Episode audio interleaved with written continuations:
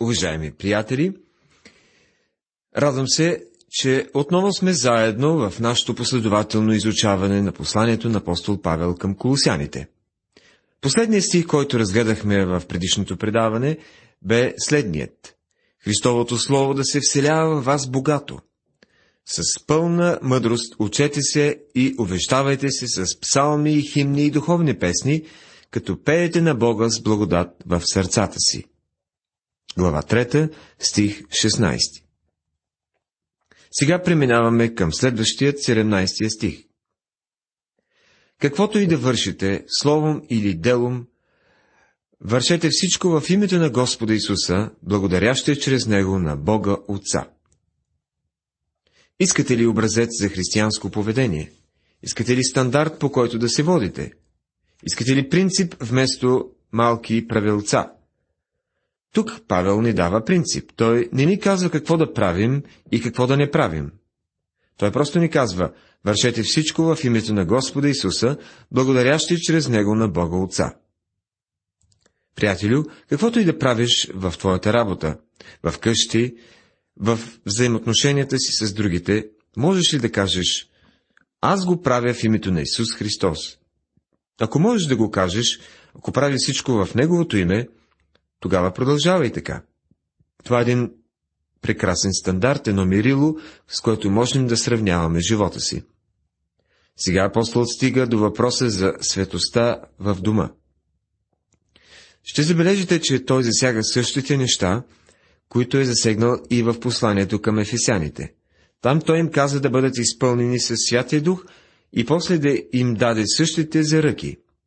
А тук в посланието към колосяните пише: Христовото слово да се вселява в вас богато с пълна мъдрост и дава съответните заръки за живота.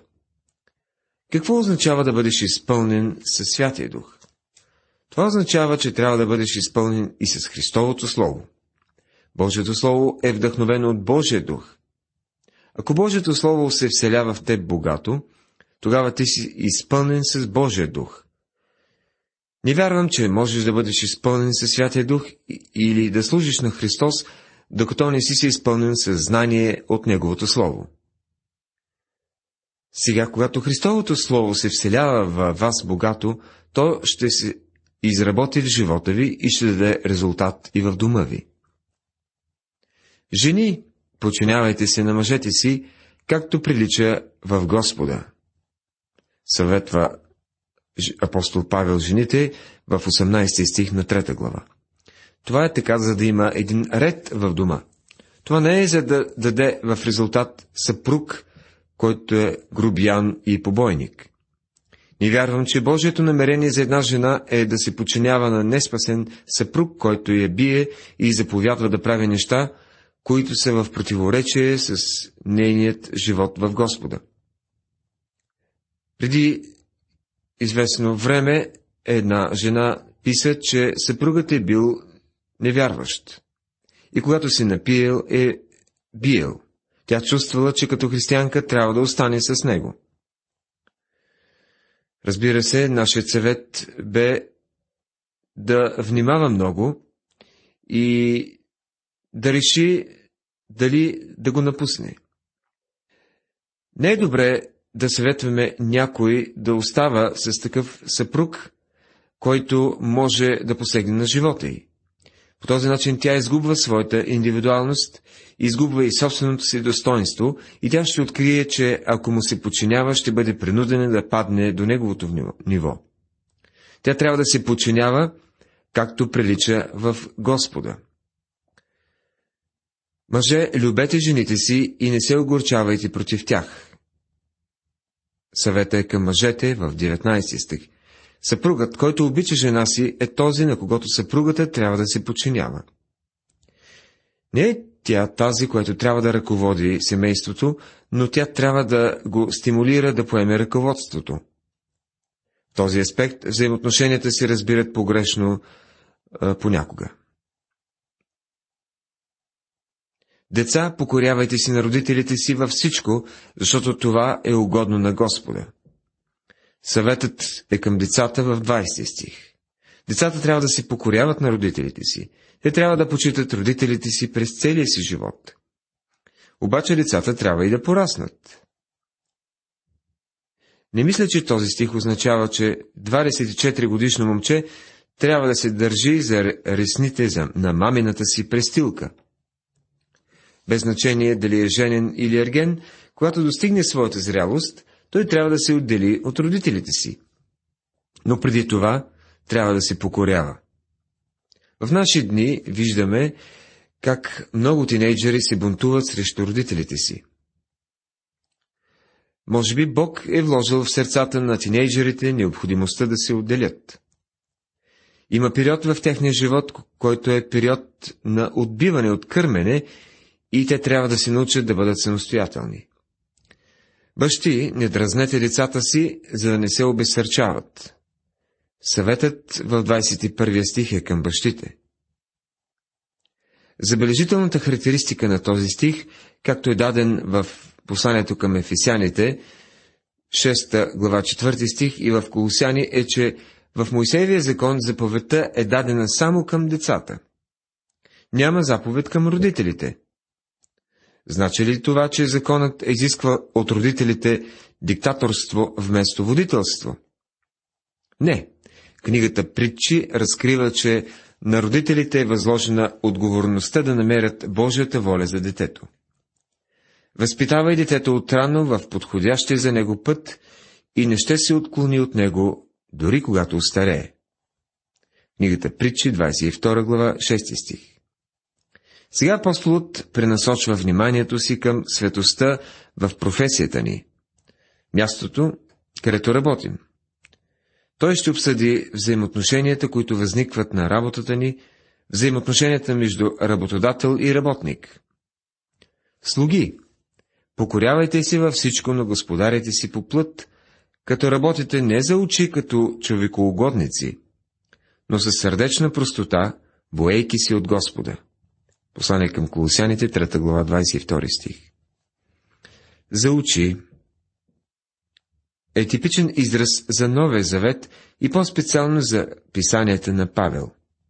Той има предвид следното. Не задържайте погледа си върху часовника, а върху Христос. Той е този, на когото служите. Това е начинът, по който трябва да си вършите работата. Понякога християните казват, че са посветени на Господа и че искат да служат на Бога, но ги мързи. Има много хора, които стоят с ръце в джобовете и повече работи устата им, а не и ръцете им. Ако ти мързи на работата ти, приятелю, ти не си посветил истински и всецяло на Исус Христос. Апостол Павел е привел християнския живот до най-малкото му обстократно. Той има една простичка цел.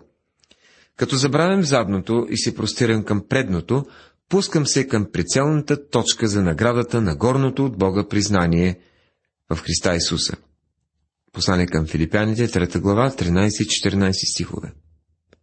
Той е фиксирал погледа, ума, сърцето и цялата си привързаност към Исус Христос. Със сърдечна простота, боейки се от Господа. Идеята тук не е да се страхуваш от шефа си, но да се страхуваш от Господа. Каквото и да вършите, работете от сърце като на Господа, а не като на човеци. Послание към Колосяните, 3 глава, 23 стих. Когато Павел казва да работим от сърце, той има предвид да работим от душа. Чували сме израза сродна душа или брат по душа.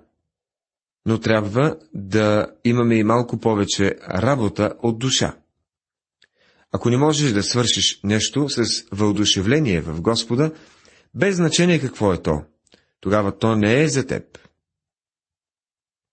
Някои хора се питат, това ли е работата за мен? Това ли е мястото, където трябва да отида? Ето го стандарта. Каквото и да вършите, работете от сърце, като на Господа.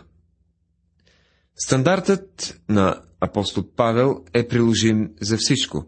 Дори ако не можеш да отидеш на църква с въодушевление, по-добре да останеш. Като на Господа, а не като на човеци. казва апостол Павел. Каквото и да правим, трябва да го правим за Господа, а не за човеци. Понеже знаете, че за награда от Господа ще получите наследството. Слугувайте на Господа Христа. Послание към Колосяните, глава 3, стих 24. Може би ти не трябва да се отчиташ пред шефа си, или пък, когато той се обърне с гръб, не вижда, че се размотаваш без работа, че всъщност не работиш с пълни обороти. Но Господ Исус вижда и ти ще отговаряш пред Него. Ти си в Него и Му принадлежиш. Следователно, ти ще отговаряш за живота си пред Него. Понеже представляваме Господ Исус тук, долу на земята, Той ще изисква от представителите си да бъдат верни. Има много, много хора, които са скромни, почти неизвестни хора, за които вие и аз не знаем нищо, които са били верни в работата си. Бе верни към работодателя, верни в църквата, верни у дома, верни към пастера си. Много малко хора знаят за тях. Но Господ знае, те ще получат награда. Мисля, че всички ние ще се изненадаме от наградите, които някои хора ще получат. Слугувайте на Господа Христа. Това придава друг характер на християнската ни служба тук, долу. Има много хора, които ги мързи за Божията работа. Казали сме и друг път, че мързелът е едно от проклятията за служението. Мързелът се среща в тялото на църквата. Лесно е да се шляеш по време на работа, защото никой не те гледа и никой не те следи. Ние трябва да помним, че служим на Господ Исус и че ще отговаряме пред Него. Защото който струва неправда, ще получи обратно неправдата си, и то без лицеприятие. Послание към Колосяните, 3 глава, 25 стих. Той ще сложи в ред всичко това в твоя и в моя живот, което ние сами не сме сложили в ред тук долу. Това е буквалното значение на този стих. А за нас е привилегия да бъдем в служба на Бога. Привилегия е да учиш деца в неделното училище. Но никога не си помисли, че това те прави по-специален. Когато Господ те съди, Той ще те съди за вярност. Всички ще бъдат съдени по един и същ начин. Бог не гледа на лице. Приятелю, ние сме свързани с живия Христос. Аз не мога да го постигна с мои сили, но Той казва, че ще ни помогне. Само Святия Дух, който работи в мен, може да изпълни това високо и свято призвание. Той иска да го отразявам във всяко взаимоотношение, което имам тук долу. Имаме славно призвание. И това трябва да ни въодушевлява.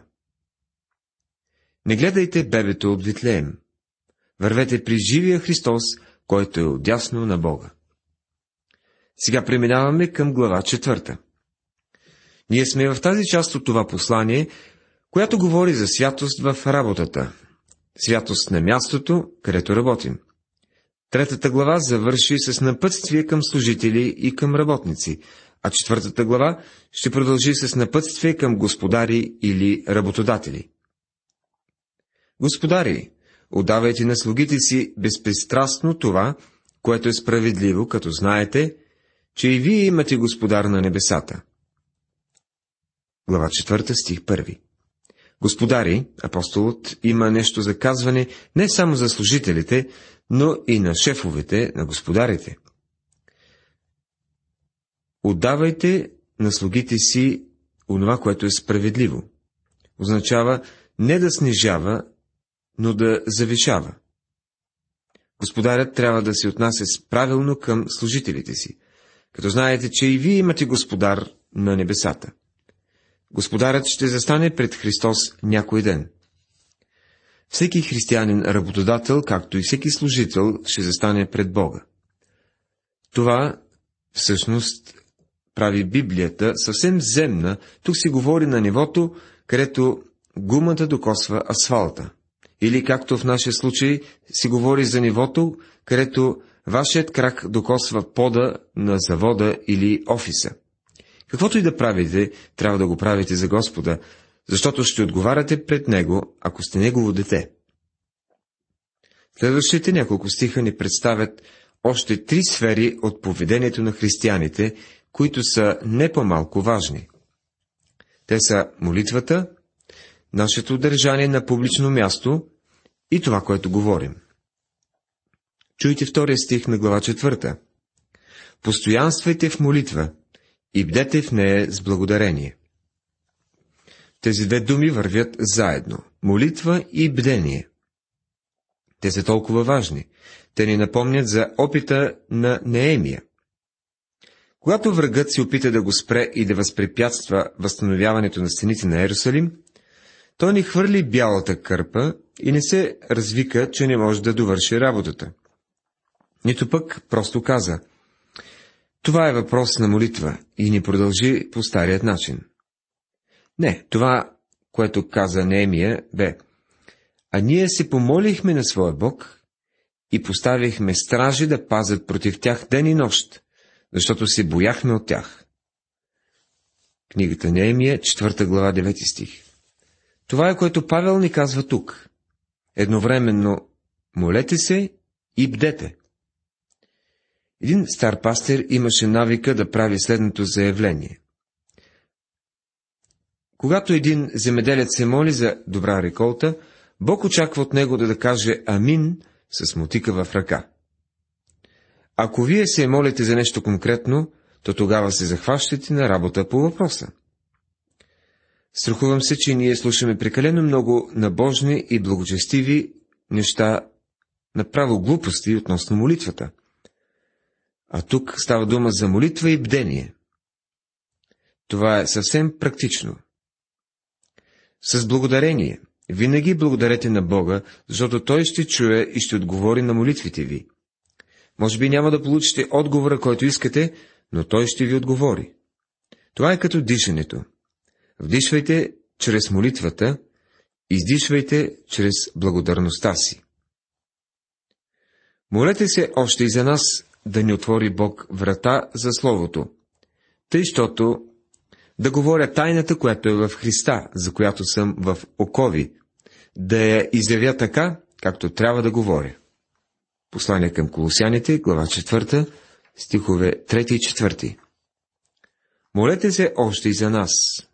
Павел казва: не забравяйте да се молите и за нас. Вие вече не можете да помогнете на Павел, като се молите за него, но можете да помогнете на вашия пастир, както и на много други християнски служения. Да ни отвори Бог врата за Словото, тъй, щото да говоря тайната, която е в Христа, за която съм и в окови.